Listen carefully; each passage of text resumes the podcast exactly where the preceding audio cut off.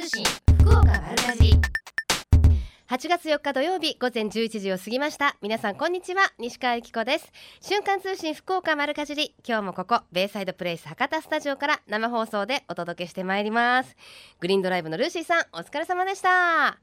さてねちょっとお聞き苦しい声になっているかもしれませんけれども私は元気でございます。あのねやっぱりダメですね。夜夜寝る時に冷房をたっぷりかけて寝ちゃいけないなと思ってたんですけどあの朝起きたらこんな声だったんですよ。私の中ではあんまり変わんないかなと思ったんですけどあのルーシーさんもディレクターも皆さんどうしたんですかその鼻声って言われまして。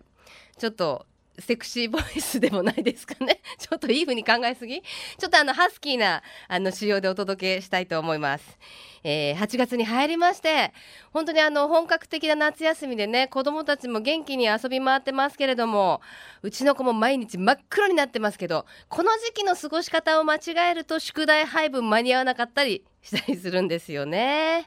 はい、元気な子どもたちなんですけれども、え昨日ですね、クロス FM のリスナーの皆様に参加をいただきましたホームメイドクッキング親子お菓子教室が行われました。そのお菓子教室に参加した親子に私インタビューしてまいりましたので、まずはそちらの模様をお聞きください。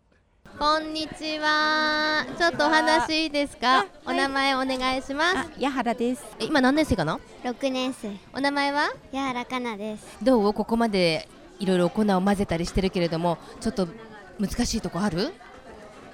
重たい混ぜるのが。そっかそっか。でも出来上がりはどうだろうね。美味しいと思う。うん。今日出来上がったのは誰に食べさせたいですか？家族と、うん。応募してくれた友達のあーそっか。カップケーキだけでも12個もできるからね。頑張って作ってください。こんにちは。お名前どうぞ。佐藤まなみまなみちゃん？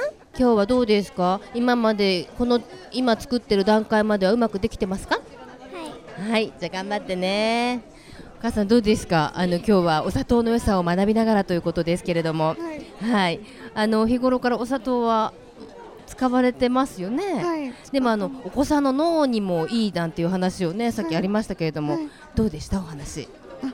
なんか勉強した時とかに、うん、こう甘いものが食べたくなるとか、あったので、ええ、あやっぱり脳にはいいんだなと思いました。ですよね、うん、ちゃんとあの人間の体ってうまくできてますね、うん、食べたい時っていうのは食べていいんだなっていう感じがしましたよね、はい、はい、さああの今日はパカップケーキなど作りましたけれどもここまではどうですか、順調に順調に。と思います。あそうですか、はい、じゃあ出来上がったものは誰に食べさせてあげましょう？えっ、とパパとパパよかった。弟弟あその子の弟に。はいはいじゃあぜひ今日の思い出なども喋りながら、はい、ねうまくできるといいですね、頑張ってください、はい、頑張ってね。はい。はいまずはですね作り始めたばかりの親子にちょっとインタビューしたんですけれどもやっぱりなかなかお家ではねもうお母さんやるからいいって言っちゃいがちなんですけれどもみんなで協力して作り合うっていうとっても楽しくね皆さんに参加をしていただきました。そしてまだまだお話聞いていますのでお聞きくださいお名前どうぞ。井ノ口沙羅です。わ元気だね。今何年生？一年生です。わ上手にできたね。お絵かきカップケーキ。これ何書いてるの？ママがアンパンマン書いて。あこれママが書いたんだ。ママ上手ですね。ありがとうございます。ねいつもアンパンマン書いてますか、書かされてます。本当ですか。今日はどうだった？楽しかった。え特にどこが楽しかった？全部楽しかった。楽しかった。お絵かきするとこ？全部。うん。食べてみてどうだった？美味しかった。今日は参加されてどうでしたかお母様、うん、とってもなんかお砂糖の話も勉強になったし、うん、うん、子供たちも楽しかったと思います、うん、脳の発達に欠かせないっていうのはびっくりしましたね。そうですね、うん、なんかやっぱりどうしてもダメよって言いがちなのでお砂糖は、でもまあたいたくさんじゃなければ必要だなっていうのが分かってよかったです。ね、またこれからもお母さんのお手伝いしてくれるかな？はい。はいありがとう。ありがとうございましたはいということでねインタビューにご協力いただきました皆様もありがとうございましたえ今回の東東業協会の主催でですね、まあ、お砂糖の良さを学びながらクッキング教室ということでイベントを行わせていただいたんですけれども、まあ、今の季節食中毒が本当に怖い季節なんですけれどもお砂糖にはその腐敗腐敗を防いでくれたりあと昨日作ったあのケーキなどではふっくらさせてくれたりいろんなね良さがあるなんていうことを皆さんで学びました。ままとにかくですね今の時代は何でもあるもうスーパーで便利なものも買えますしおしゃれで美味しいスイーツなんていうのもすぐに手に入るんですけどお父さんお母さんそして自分が作ったお菓子のこの甘い味をね子どもたちは一生覚えていてくれるんじゃないかなと思って私も心がほっとしたイベントに参加させていただきました。さあホームメイドクッキングでは夏休み向けの講座もあります。詳しくはホームメイドクッキング福岡教室。お電話番号零九二七一五の五六零九。零九二七一五の五六零九までお願いいたします。この番組では皆様からのメッセージもお待ちしています。メールアドレスは丸アットマーククロス FM.co.jp ファックスは零九二二六二の零七八七。番組のホームページからもメールが送れるようになっています。瞬間通信福岡丸かじりクリックしてください。今日も皆様からのメッセージお待ちしています。瞬間通信福岡丸かじり瞬間通信福岡丸かじり続いては教えて聞きかじりのコーナーです。このコーナーでは食や食育地産地消にまつわるお話ふるさと福岡のイベントや街の話題をお届けしてまいります。今日は筑後地区最大の夏祭りであります水の祭典久留米祭りについて、えー、久留米水の祭典振興会事務局の大坪さんにお話をお伺いします。大坪さんお願いいたします。はいよろしくお願いします。お願いします。今日まさにお忙しいところ大変申し訳ないですね。いえいえありがとうございます。あのもう本当に有名なねあの、はい、祭典ですけれども、筑後地区最大の夏祭り、毎年どれぐらいの人が集まりますか？はい、8月4日に開催されます本祭までに50万人。5日の筑後川と合わせますと、うん、約100万人の方々がいらっしゃってくださってます。そうですよね。あの大きな花火大会としては、はい、大堀がもう終わってしまいましたので そうですね、ね、みんなぞろぞろぞろとそっちにね向けてね、はい、はい、人も行かれると思うんですけれども今日まさにこの後、前夜祭が始まるんですよね。あそうですね。はい、あの前夜祭ってどんなお祭りですか？はい。水の祭典の前夜祭は本祭のダイジェスト版的なプログラムで行われています。あじゃあコンパクトにキュッと集めた集めたような。そうですね、はいはい、まず午後4時からのステージでは、うん、たくさんのパフォーマンスが繰り広げられまして、はい、同時に生ビールあと久留米自慢の焼き鳥など、うん、縁日気分満点のさまざまな出店がオープンしているんです。いやこの出店ってやっぱりお祭りにはもう欠かせないですよね。ですよね。そして7時からは前年の総取りコンテスト受賞チームによる模範演技や、うん、優勝旗返還セレモニーなどが行われます。はい、はい、特に今年はですね久留米市の姉妹都市である福島県郡山市からたくさんのお客様をお迎えしておりましてそうなんですね、はい、福島県副知事の村田様にもご挨拶いただく予定です。会場内にはですね、ええ、キャンドルイベントも準備しています。うんどなたでもご参加いただけますので、ぜひたくさんの方に竹道路に火を灯していただけましたらと思います。え、このキャンドルイベントっていうのは、はい、あのその竹灯籠に火を灯すんですか？あ、そうなんですよ。本当にどなたでもご参加いただけますのでね。どうぞともしてみてください。これは無料ですか？あもちろん無料です。そうなんですね。はい、じゃああのー、その会場に行けばどうぞっていう感じで渡していただいて、はい、皆さんで灯していくと。そうですね。幻想的でしょうね。そうなんですよ。そしてですね、えー、最後は何と言っても皆さんお楽しみの大抽選会なんです。スペシャル旅行券など今年もですね豪華商品が目白押しですので、えー、どうぞお越しになってください。お祭りでスペシャル旅行券なんかあるんですか？豪華ですね。豪華ですよ。はい。がぜ行きたくなって本当ね、はい、あの行きたくなった方もいらっしゃると思うんですけれどもまあ会場広いですからどこで行われますか、はい。前夜祭はですね、陸奥門町にあります久留米六角堂広場跡で行います、うん西鉄久留米駅からですと徒歩約10分。西鉄バスをご利用ですと陸奥門バス停で降りていただいてすぐのところです。もう有名ですもんね。久留米駅降りるとあの案内っていうか誰に聞いても分かる場所ですもんね。そうですね、ね、はい、はい、さあそして前夜祭が終わりますと明日から一日本祭ですね、はい、はい、どんな感じですか？はい水の祭典本祭はですね久留米市の目抜き通りである明治通りを1年に一度この日だけ、午後1時から10時まで歩行者天国にして行われます。明日だけなんですね。そうなんですよ、はい、まず午後1時からメイン会場の六つ本交差点の真ん中でオープニングセレモニーが行われます、うん。今年も久留米ふるさと特別大使である女優の田中玲奈さんが駆けつけてくれる予定なんです。あの田中玲奈さんは久留米ご出身でしたっけね？そうなんですよ。そうですよね。はい。はい。そして、はい、そして開会宣言テープカットの後はパワーストリートとしてダンスよさこいチアなどノンジャンルのあらゆるストリートパフォーマンスやみこし、マーチングバンド、時代行列など、うん、バラエティに富んださまざまなチームによるパレードが行われます。豪華ですね。はい、実はですね、今年は参加者が殺到してまして、ええ一部の広場では開会宣言前の12時からパフォーマンスが始まっているところもありますので。大人気ですね。そうなんです。ありがとうございます、はい、さあ、そしてまだまだありますね。そうです。そして夕方5時からは筑後地区1円から集まった腕自慢のチームによる太鼓共演会が始まります、はあ、今年はこちらも過去最大の20チームがご参加いただけます、うん。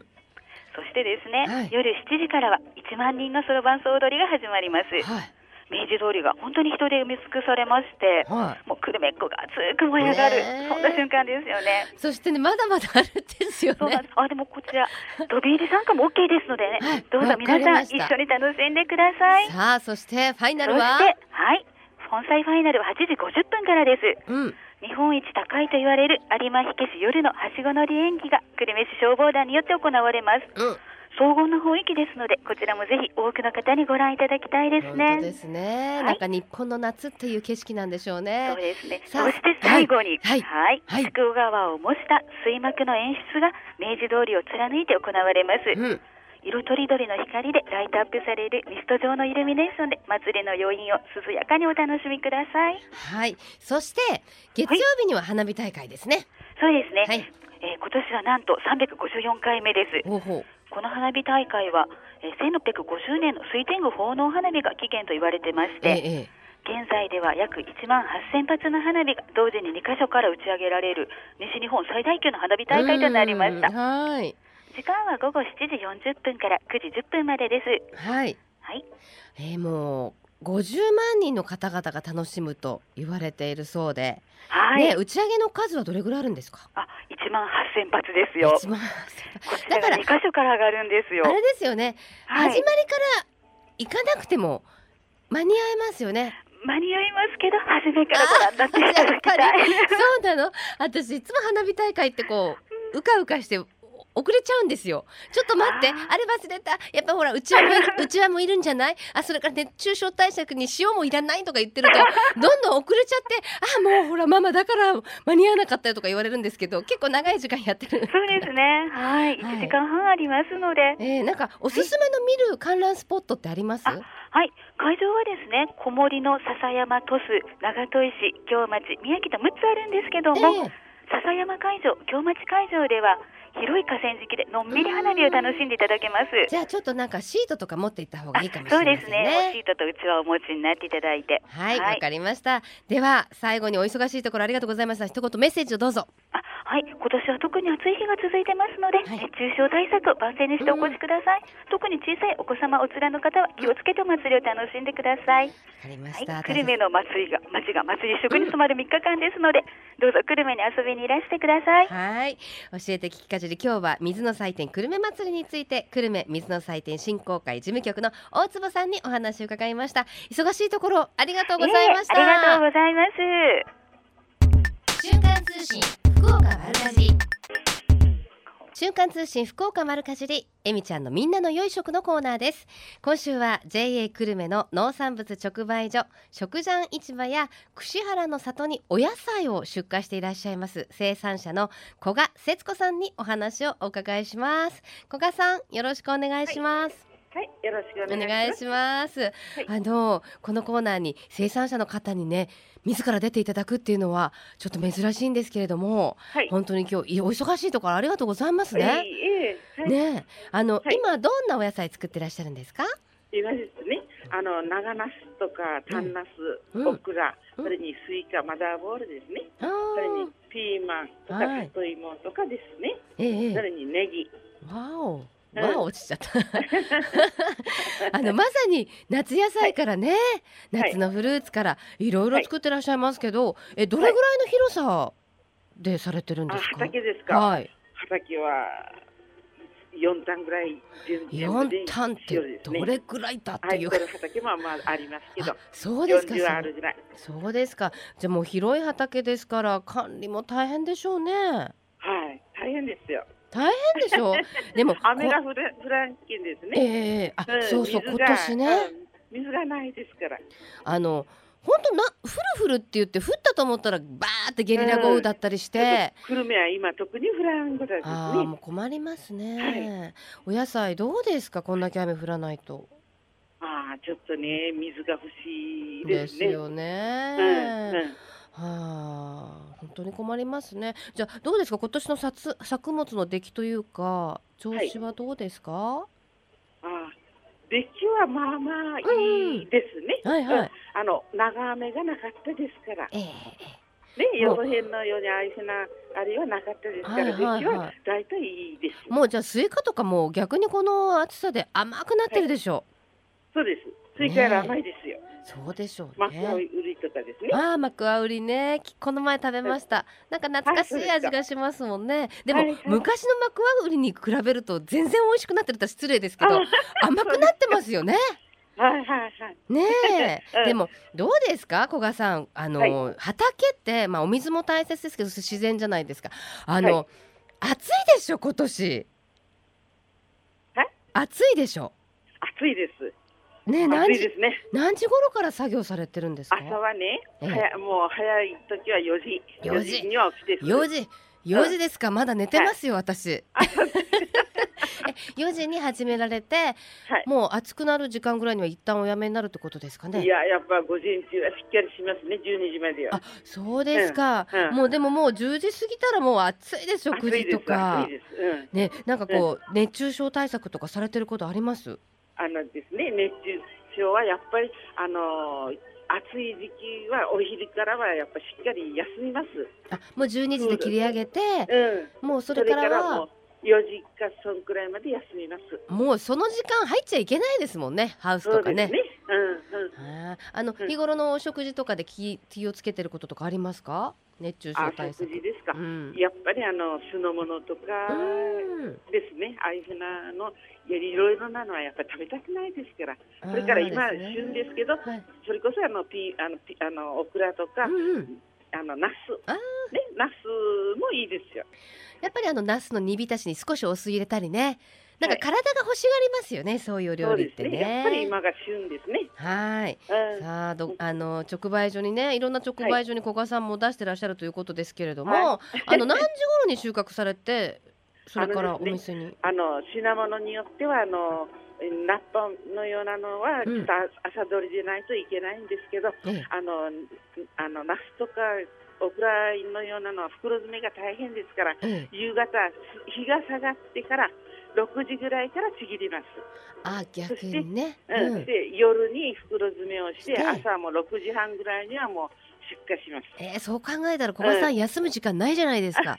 いやお昼からがしっかり休みますから。い。やいやいやいや8時間労働以上ですよどう考えてもでも。ねえ、はい、でもそれだけ大変なね、まあ、自然相手のお仕事ですけれども、うん、どんな時に、あやっててよかったなと思われます？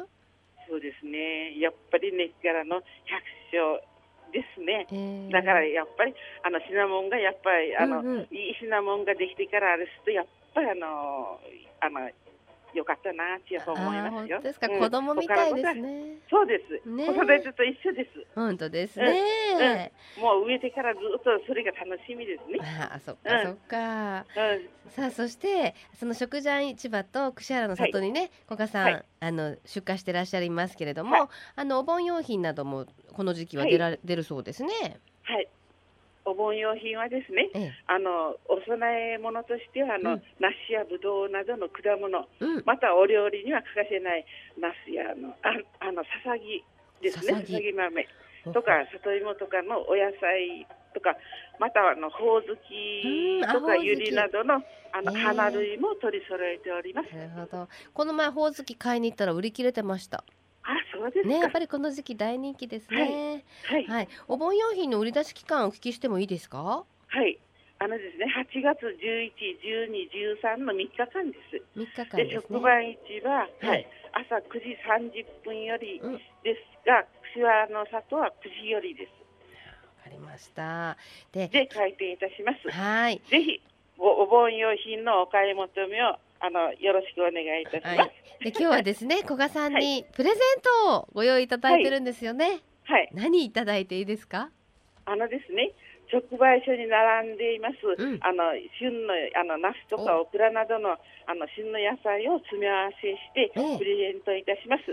あの詳しい中身は届いてからのお楽しみということですね。だってやっぱりその日に取れたものだから、どれだかなんてわかんないですもんね。新鮮ですからね。ねなんか楽しみですね、はい、なんか宝箱みたいでね。はい。はい、もう本当に毎日暑いですけれども、そうですね。古賀さん頑張ってというか、あの本当に美味しいお野菜皆さんに届けてください。はい。ありがとうございます。今日はどうもありがとうございました。はい、失礼いたします。ありがとうございました。失礼いたします。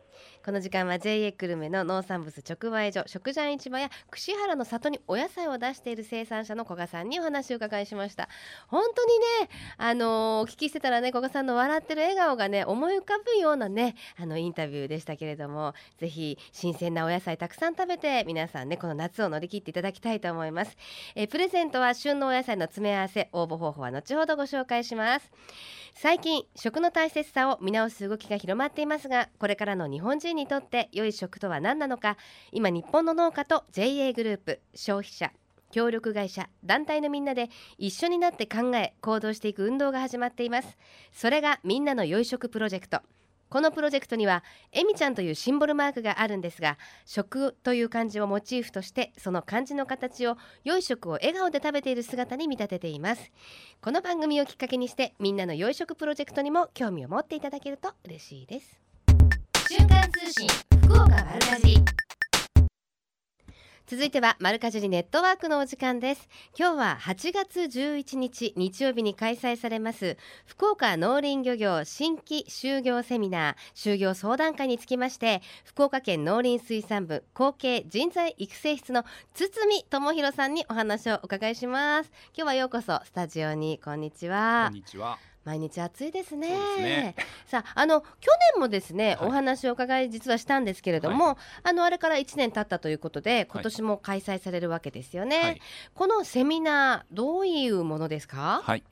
えー、あのえっ、ー、と就業セミナーとですね、はい、あの就業相談会っていうものを実施します。はい、で就業セミナーではですね、はい、あの農業林業漁業に従事される方が、就業までの体験談やあの実際の仕事の内容などをお話しします。うん、で、はい、はい、でまたあの就業相談会議ではですね、えー、あの関係機関の職員や農業経営者、うん、あの、えー、就農支援に取り組んでいらっしゃるあの、はい、市や町がですねあのいらっしゃいましてあの、就業にあたっての個別相談に応じます、うん、あの今興味をね持たれてる方って農業ですとか、はい、あの多いと思うんですけれども、はい、セミナー自体のこう目的はどんなところですか、はい、あのセミナーの目的はですね、うん、あの農林漁業への、えー、就業希望者に対して就業に関する情報の提供や、えー、相談を行いまして、うん、円滑な就業に結びつけることをあの目的としております。ですから、あのー、さっきの話じゃないですけど、うん、農業してみたいけどやったことないし、まあ土地もないし、まあお金もないし。とか、はい、あの経験がないとかそういう方でも大丈夫ですか？そうですね、うん、あのまずあの農林漁業にですねあの興味がある方は、う。ん、あのえーと、誰でもあの参加いただけますし、ええ、ぜひあのいらっしゃっていただきたいと考えております。なるほどですね。あの実際に新規収納したの人のお話も聞けるというふうに先ほどおっしゃってましたけれども、はい、どんな方がいらっしゃいます？はい。えっ、ー、と今回はですね、ええ、あの収納セミナーにつきましては、うん、えっ、と久留米市の女性農業者の方にお話を伺う、あうことにしております。はいはい、で、えっ、ー、とこの方はですね、えええーと子育てをされながら。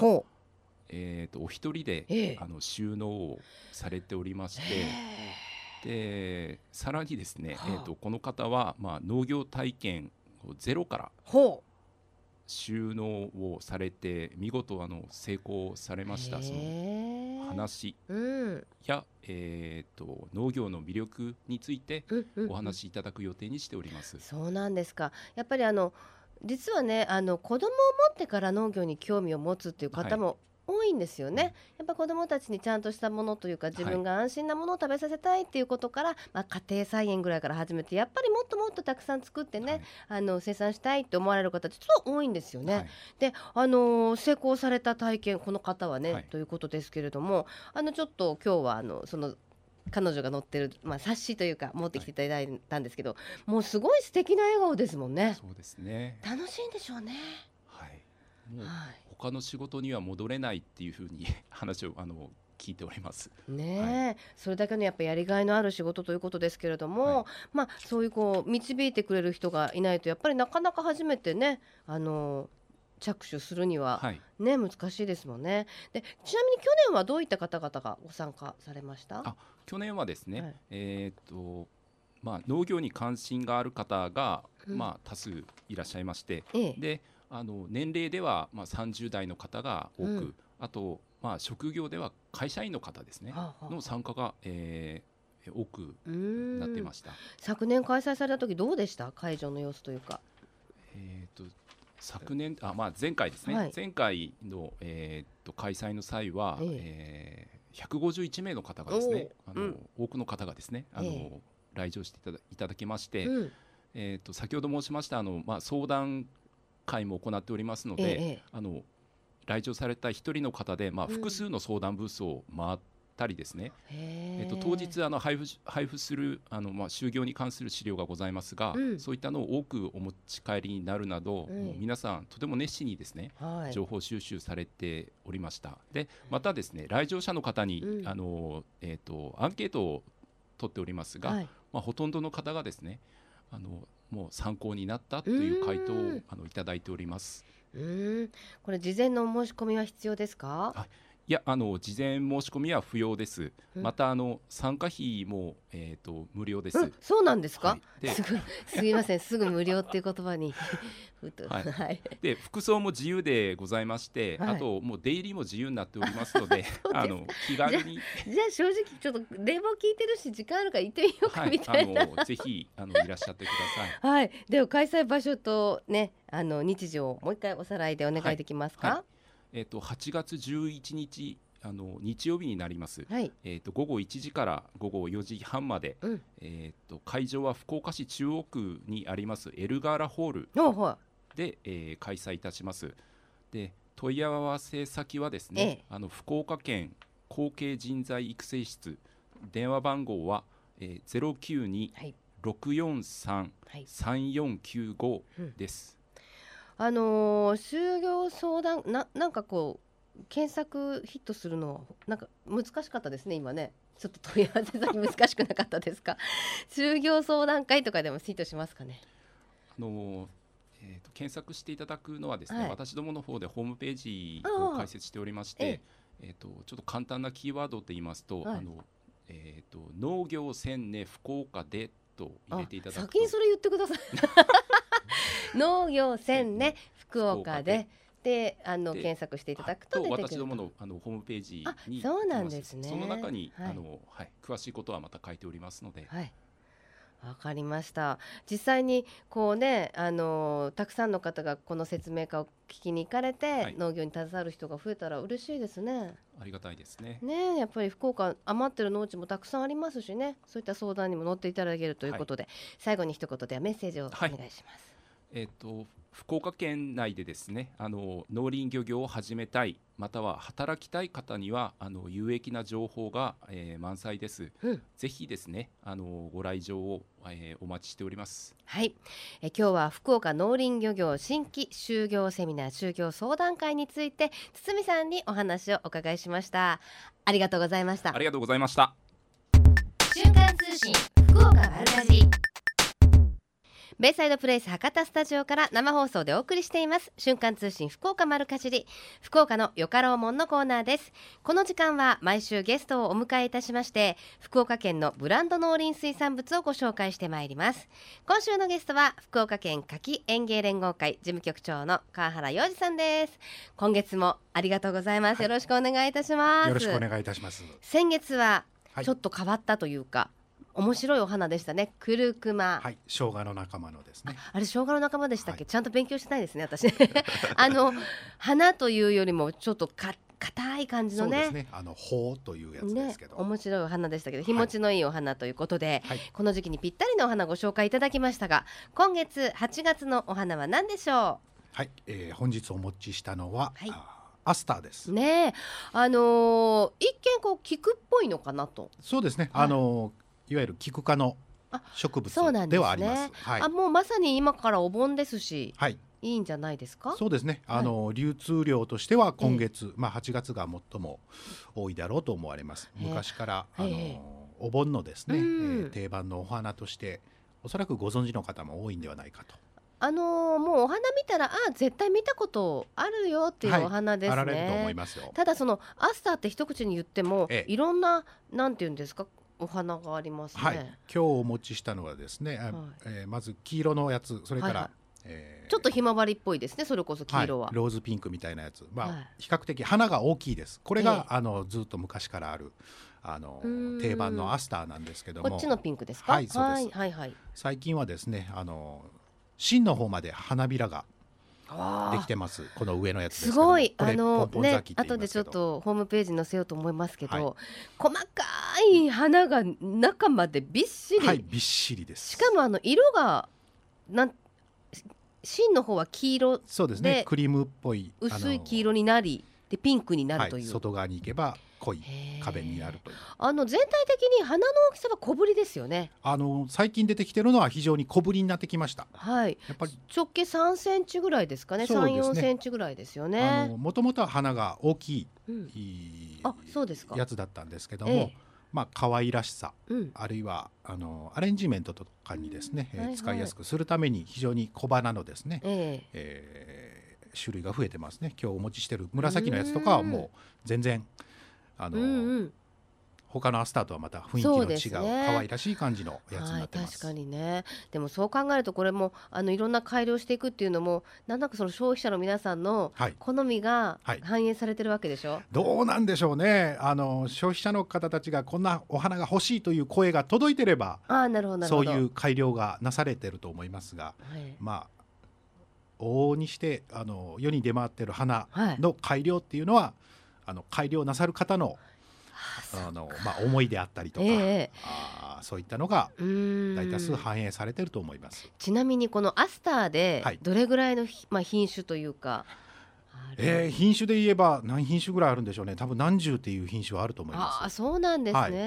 色も非常にあのカラフルになりましたからね、はいはい、白とか、えー、薄いピンクなんかも、うんうん、今ありますので、はい、あの福岡はこのアスターはかなり生産していると？えー全国的にはさほどは多くはないんですが、うん、まあ、県内では主にあの田川郡内、えー、それから宮若市の方ですね、うん、こちらの方が県内では主なあ産地ということになっております。なるほど。で、あのー、お盆バナナという話もありましたけれども、はい、何月ぐらいまで楽しめますか？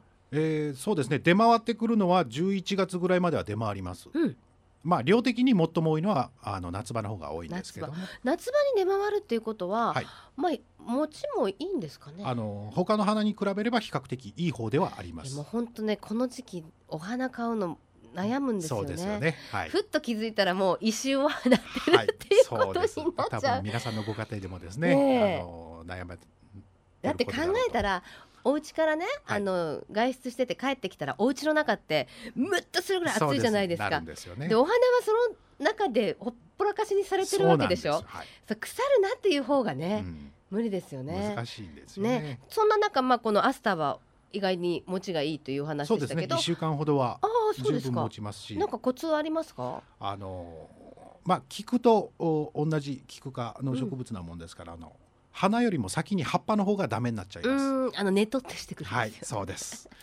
だからもう水に浸かる部分の葉っぱは必ずもう取り除いておくっていうのはもう大前提ですね。あの溶けてドロッとねそうなんです、ね、あと茎のぬめりも気になりますよね。あのこいつはなります。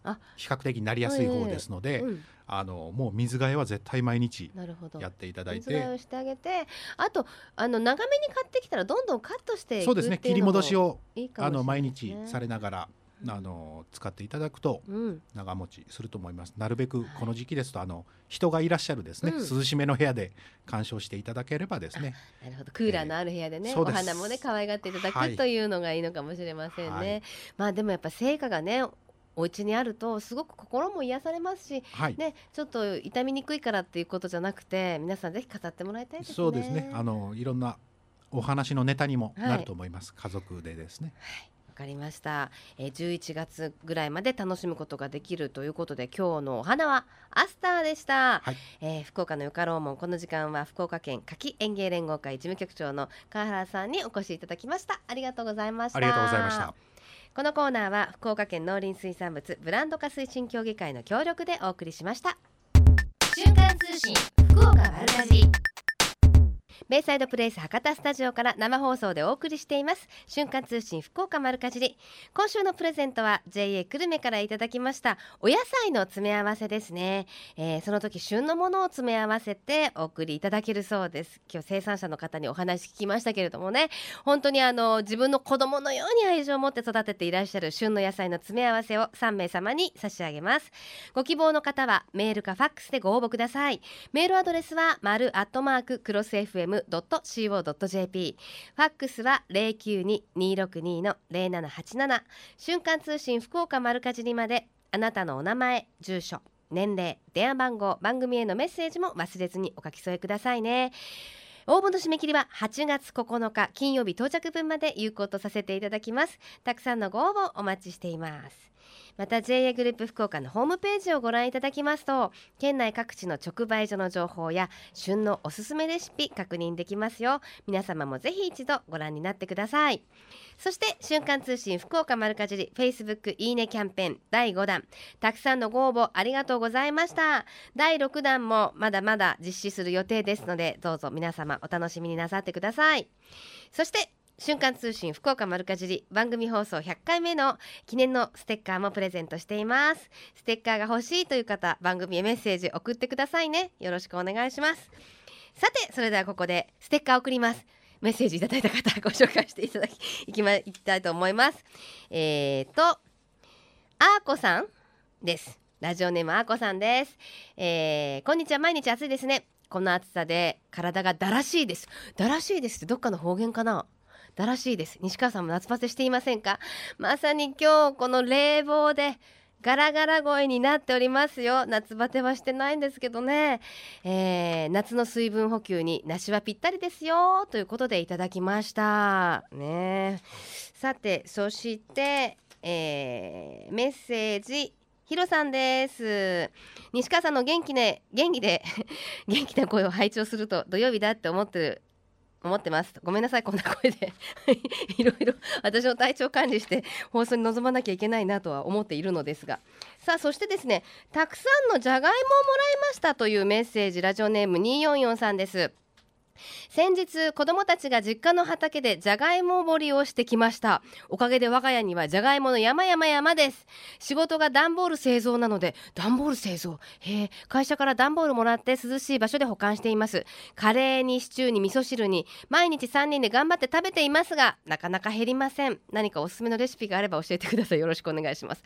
じゃがいもね確かにその日持ちがいいとはいえものすごいたくさんありそうですもんね。あのーあれねじゃがいもって気をつけないとたまにこうちょっと置いてたら緑がかってるなって思う時ないです？あれ実はあの毒なんですよ。あのじゃがいものソラニンっていう毒が回ってきた状態なのであれは取ってきちんと皮を剥いて調理しないと。私一回ねちょっとグリーンがかったじゃがいもだなと思いながらそれをふかして夫と子供に食べさせたら見事にお腹壊したことがあるんですよ。ママお腹痛いって言ってそれで調べたら空にって毒でよかったこれぐらいで済んでと思って。なんででもご飯食べてからお腹が痛くなったんだろうって夫が言うもので未だに言ってないんですけど私食べてないんですよね。って私お腹壊さなかったので。皆さんあのじゃがいもは本当に日持ちいいですけど取っておく時は緑色のとあとねよく目を取りましょうっていう話しますけど目だけは気をつけてくださいね。で昔あの伊藤家の食卓でやってましたけどもらってきたら熱湯に1回ね浸すんですってちょっと。30秒ぐらいかな。そうするとあの目の部分の発芽が止まるのであのその収穫してきてその段ボールに入れた状態のまま日持ちするっていうお話を聞きました。私も何度かやってみたんですけど確かにそれ以上ね目がぐんぐん伸びることはなかったのでよかったら試してみてください。ねたくさんのじゃがいも。よかったらあの送っていただいてもいいななんて思ってますよ。いろんな メッセージとともに差し入れも全然お待ちしておりますよ。よろしくお願いします。さてこの後12時からは八木徹さんと小坂誠さんのハイカロリーでお楽しみください。お二人の熱中症夏バテ対策なども聞きたいですね。瞬間通信福岡丸かじり、えー、来週もどうぞお楽しみに。ここまでのお相手は私西川由紀子でした。それではまた来週。さようなら。この番組は JA グループ福岡の提供でお送りしました。